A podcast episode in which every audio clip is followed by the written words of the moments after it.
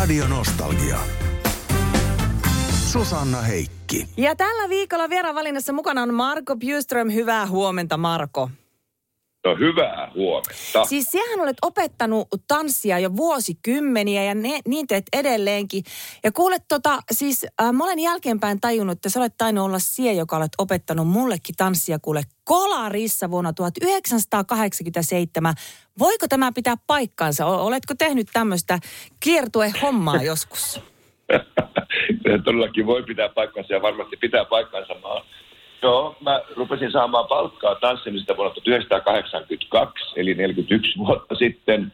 Ja sitten aika pian siinä sen niin kun ikään kuin kun keikkailu oli alkanut nuorella kundilla, niin sitten sattuman, sattumien ja tarpeiden takia mä päädyin myöskin opettamaan. Ja heti silloin, kun mä sain ähm, ajokortin, eli 1984, niin aika pian sen jälkeen sitten mä rupesin myöskin kiertämään ympäri Suomea ja voin kertoa, että aika monta tuhatta kilsaa on ajettu ja aika monta tuhatta älyttömän ihanaa tyyppiä tavattu isommissa ja pienemmissä pitäjissä ja jorattu on. Siellä, kun, mä, kun mä Lappiin tulin, niin silloin mä taisin jopa niin, että mä, mä lensin mä lensin varmaan tyyliin Kemitornioon ja, ja sitten tota, ja sit siitä ää, menin sitten busseilla ja muilla systeemeillä, kun mä kiersin koko niin kuin sitä Tornionjoki Laaksoa, niin että mä kävin siellä Hetassa asti. Ja Hetasta mä muistan, niin kuin, että se nyt eka kerta, kun mä siellä olin, niin se oli käsittämätön elämys mulle, kun oppilaat tuli moottorikelkalla tunneille.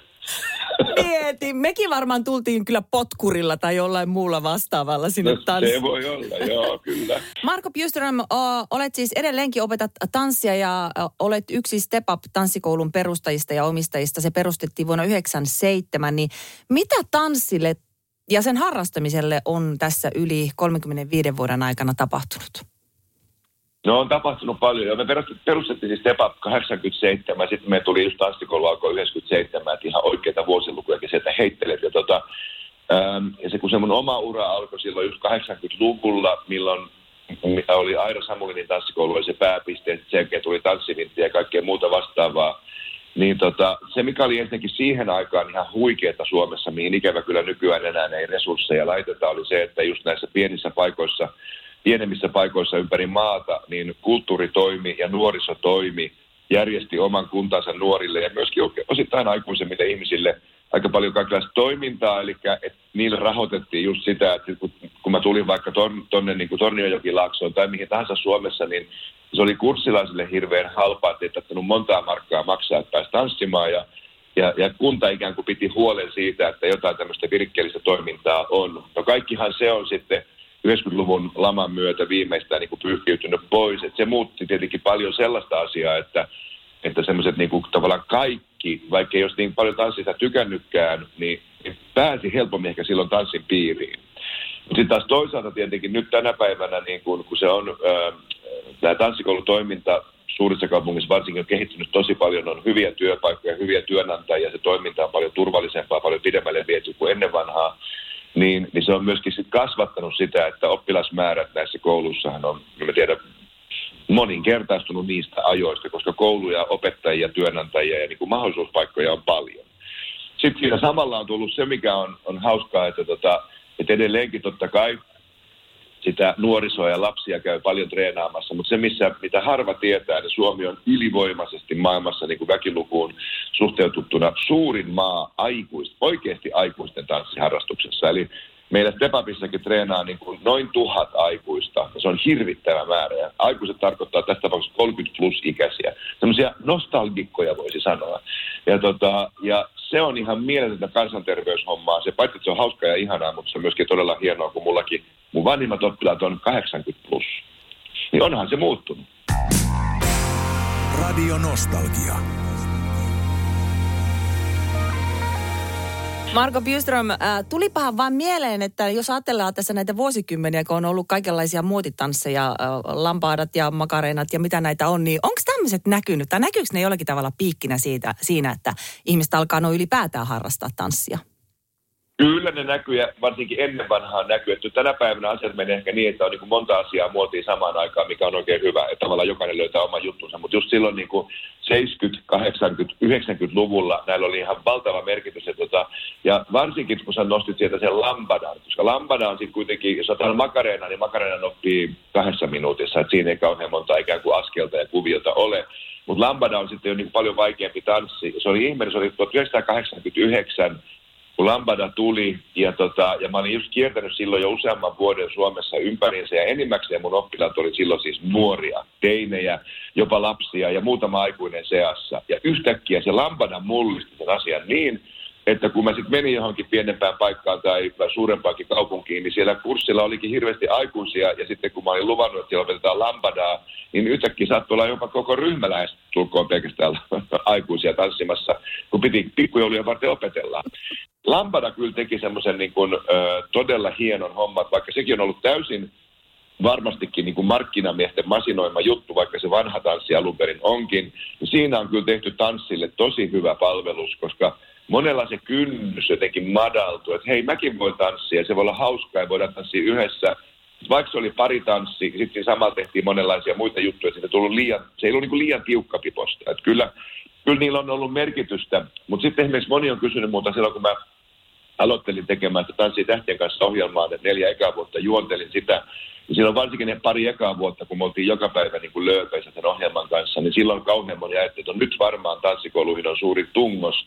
Niin yllättäen sitten taas se ei vaikuttanutkaan siihen niin paljon. Että nämä on niin jänniä juttuja, että ei niitä kyllä kukaan koskaan etukäteen voi oikein tiedä. Ja ehkä se on parempikin niin, että ei voi niin kauhean tarkkaan laskelmoida. Marko Bjuström, äh, kun sä teet niin mahdottoman paljon kaikenlaista, se on tuttu, tietysti toi Bumpsibum aikoinaan nosti sinut supersuosioon, sitten se on tosiaan Step Up-tanssikoulun perustaja ja musikaalit, sä oot tehnyt paljon musikaaleja ja muita, mutta sitten... Äh, olen itsekin istunut eräänkin kerran katsomassa, katsomassa kilpailuja ja näytöksiä siis tanssin puolelta. Ja sä olet siellä juontajana, niin mä olen ajatellut, että sinun täytyy tosissaan tykätä tuosta lajista, kun tulet sinne viikonloppuhommiin ja teet pitkiä päiviä edelleen?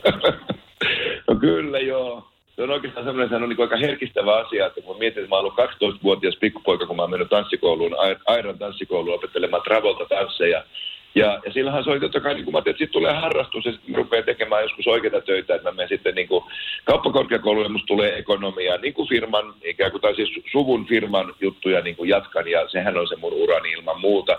Ja yhtäkkiä sitten siinä niin kuin muutamassa vuodessa asiat mullistuu niin, että tanssi vei mut kokonaan ja aivan puskista, ei mulla ollut mitään semmoista suunnitelmaa.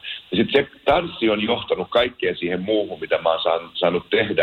Ja mä kyllä itse koen ja niin kuin hyvällä tavalla, että mä oon kyllä tanssille kaiken kaiken velkaa ja tanssi on niin kuin, mulle kaiken antanut.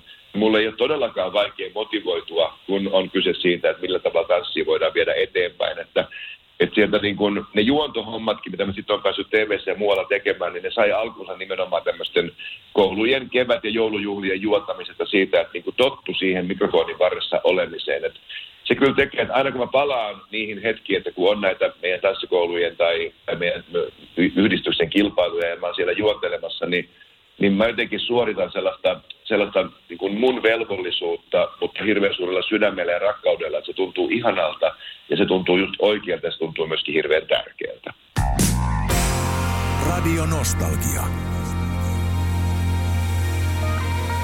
Marko Björström, sinun suurena intohimona on nämä musikaalit ja sä oot tehnyt töitä musikaalien parissa jo 90-luvulta lähtien ja tänä keväänä tulee Grease. Miksi nämä äh, musikaalit on just se sinun intohimo?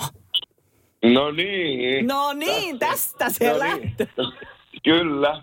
Se on, se on edelleenkin, se, mä olen sitä, se, silloin kun mä ollut 12-vuotias on tapahtunut hirveän paljon asioita, ehkä puhutaan vuodesta 1978, ja silloin tota, uh, Saturday Night Fever oli siis iso elokuva ympäri maailmaa, mutta se oli aikuisilta kielletty, niin mä en, tai lapsilta kielletty, siis alle 16-vuotiaalta, niin mä en päässyt näkemään sitä.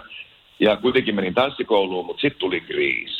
Ja kun Grease-elokuva tuli, niin mä näin sen, en mä muista miten monta kertaa. Useamman kerran kävin katsomassa leffassa ja sitten siihen myytiin semmoisia kaikenlaisia fanikirjoja ja muut vastaavaa, niin kaikkihan ne mulla oli. Se sekoitti mun pääni ihan kokonaan. Se oli jotenkin niin mieltön tapa ilmasta kertoa niin kuin vanhaa Romeo ja Julia tarinaa jotenkin niin, että just sen ikäisen nuoren sydämeen iski ihan, ihan täpöllä ja täysillä. Ja siis mä rupesin katsoa, kun TV-ssä tulee jotain My Fair Lady tai vanhoja musikaaleja ja rupesin käymään teattereissa, niin se jotenkin se, se musikaalin estetiikka, siis se hauska tapa, että kun kun asiat muuttuu niin suureksi, että ei voi enää puhua, niin pitää alkaa laulaa. Ja kun ne muuttuu vielä suuremmiksi, niin pitää alkaa tanssia. Niin jollakin tavalla se semmoinen vähän jopa, se saattaa tuntua vähän huvittavalta ja lapselliselta, mutta se, se, se niin kuin ajatuksen kulku suurista tunteista ja miten ne tunteet puhkeaa johonkin, niin se on ollut aina kauhean ihanaa ja hienoa. Ja vaikka se on pienempänä tietenkin noin sellaisia, sellaisia klassikkomusikaaleja ja ehkä enemmän lapsille suunnattu, mikä tuntuu ja nuorille suunnattu ja tuntuu hyviltä. Sitten mä päädyin itse tanssimaan ja pääsin Cats-musikaalin kaupunginteatteriin ja siinä se sitten oli. Että tota, sitten jotenkin äh, siihen vaan, kun teatteri on ollut aina lähellä mun sydäntä, mä aina mukana näytelmäkerhoissa ja kaikessa muussa, niin tuossa musikaalissa, kun yhdistyy kaikki ne tärkeät asiat, että siinä on se näyttelijän työ, sitten siinä on se tanssi ja sitten siinä on vielä hyvää musiikkia, niin eihän maailmassa voi olla niin kuin mitään parempaa. Ja sitten kun mä olin just sellainen niin kuin just 18-vuotias, just niin kuin täysikäiseksi päässyt ja tein aika paljon töitä, pääsin ensimmäistä kertaa Lontooseen ja ensimmäistä kertaa New Yorkiin, niin sitten mä vasta ymmärsin, mitä se musikaali oikeasti voi olla. Miten taitavaa, miten pitkälle vietyy, miten monimuotoista ja miten monenlaisia tarinoita kertovaa niin, sitten siitä on tullut se niin kuin mun tapa ilmasta. Et vaikka mä en ole itse näyttämöllä ollut pitkään aikaan, niin nyt se mun tapa on se, että mä ohjaan ja teen koreografiaa ja, ja saan muut saatettua näyttämölle ja sitten ikään kuin tekemään semmoisia toivottavasti ikimuistoisia fiiliksiä katsojille ja jotenkin vie ne katsojat turvallisesti sellaisiin maailmoihin, missä voi unelmoida, missä voi nauraa, mutta missä voi myöskin väillä surra, itkeä ja, ja nyyhkytellä. Radio Nostalgia. Todella Grease-musikaali tulee Helsingin messukeskuksen amfiteatterin ensiltä on 21. huhtikuuta ja se esitys on siis täynnä hyvää energiaa, elämäniloa, 50-luvun musaa ja kaikkea. Marko Bjurström, olet tämän musikaalin toinen ohjaaja ja koreografi. Ähm, tämmöistä hyvää energiaa ja elämäniloa, sitä nuo ihmiset taitavat näinä aikoina tarvita? Kyllä, ehdottomasti tarvitaan. Että kyllä se on niin, että, että me tiedetään, että maailma on äh, ainakin viime aikoina ollut, ollut hyvin epävakaa ja, ja pelottava ja muut vastaavaa, eikä sitä voi niin kuin välttää. Maailman historia on täynnä epävakaita aikoja, mutta se, mitä ihminen niin aikoina tarvitsee, on niin kuin toivoa, uskoa ja jonkunlaista niin kuin esimerkkiä siitä, että kyllä me tästä selvitään. Ja, ja väillä niin kuin tekee todella hyvää se, että voi edes hetkeksi aikaa, vaikka pariksi tunniksi, ryöstäytyä, ikään kuin imeytyä johonkin ihan toiseen maailmaan.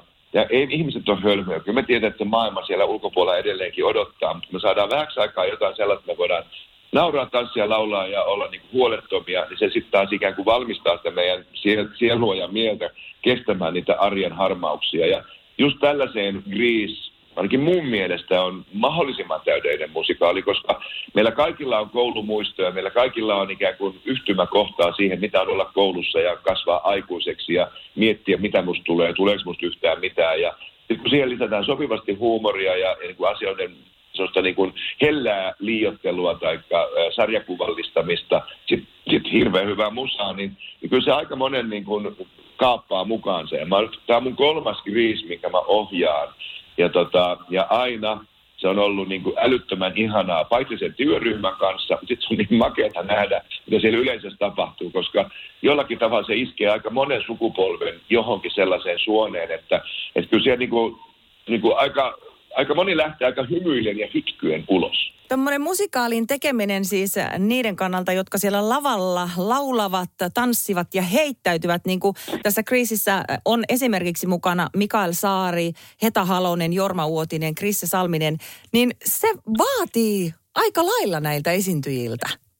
No se vaatii tosi tosi paljon, että tähän taas moni katsoja niin tuo ajattelee se ehkä hyväkin niin, että tietenkin ihanat katsojat, että miettimään, mitä kaikkea se on takana tehty, mutta fakta on kyllä se, että sit jos jokainen voi kokeilla sitä kotona, että jos niin kuin siinä alkaisi oikein niin kuin heittää jalkaa ja samalla laulaa ja vielä olla uskottava, niin huomaa, että siinä on ensinnäkin ihan ne fyysiset vaatimukset on tosi kovia. Eli siis kunnon, fyysisen kunnon pitää olla niin hyvä, että pystyy sen tekemään.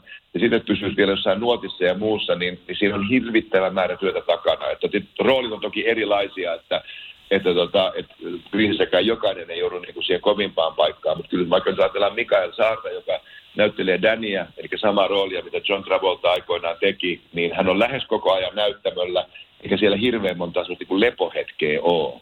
Et siinä on ihan se puoli tietenkin ensinnäkin. Ja sitten vielä se, että että jotenkin ylläpitää sitä yhteyttä niin niihin kanssaesiintyjiin kuin siihen yleisöön. Ja kun ollaan vielä messukeskuksen amfihallissa, mihin mahtuu aika paljon ihmisiä, se tuo siihen vielä tavallaan lisää tasoja, lisää kierroksia ja lisää niin kuin puristusta, että, että musikaali maailmassa on niin kuin noista teatteritaiteen lajeista ehkä kaikista vaativin klassisen balletin ohella just sen takia, että siinä yhdistyy niin monta asiaa ja kaikki pitäisi pystyä suorittamaan niin, että se katsojasta tuntuu jopa suht vaivattomalta. Marko Bjöström, viime vuonna olitte tangomarkkinoilla tuomaristossa ja nyt pesti on uudelleen sitten edessä ensi kesänä.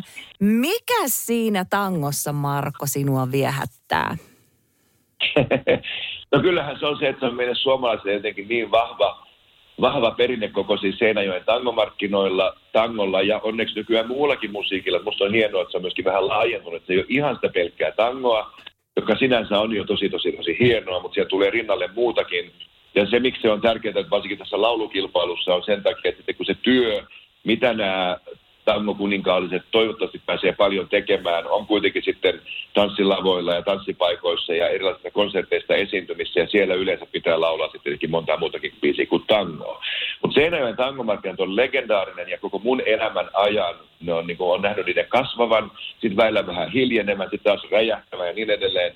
Se jotenkin, se on kunnia-asia saada olla siellä mukana ja sitten sen aistii mun mielestä niin sitä yleisöstä, kun niistä kilpailijoistakin, että tajuaa myös, että on osa semmoista jatkumoa, joka on pidempi kuin he itse, se on enemmän kuin me itse ja, ja silloin se on, sitten tulee, onhan niissä jotain semmoista niin kuin taikaa ja pyhää näissä asioissa, mitä tehdään vuosikymmenestä toiseen.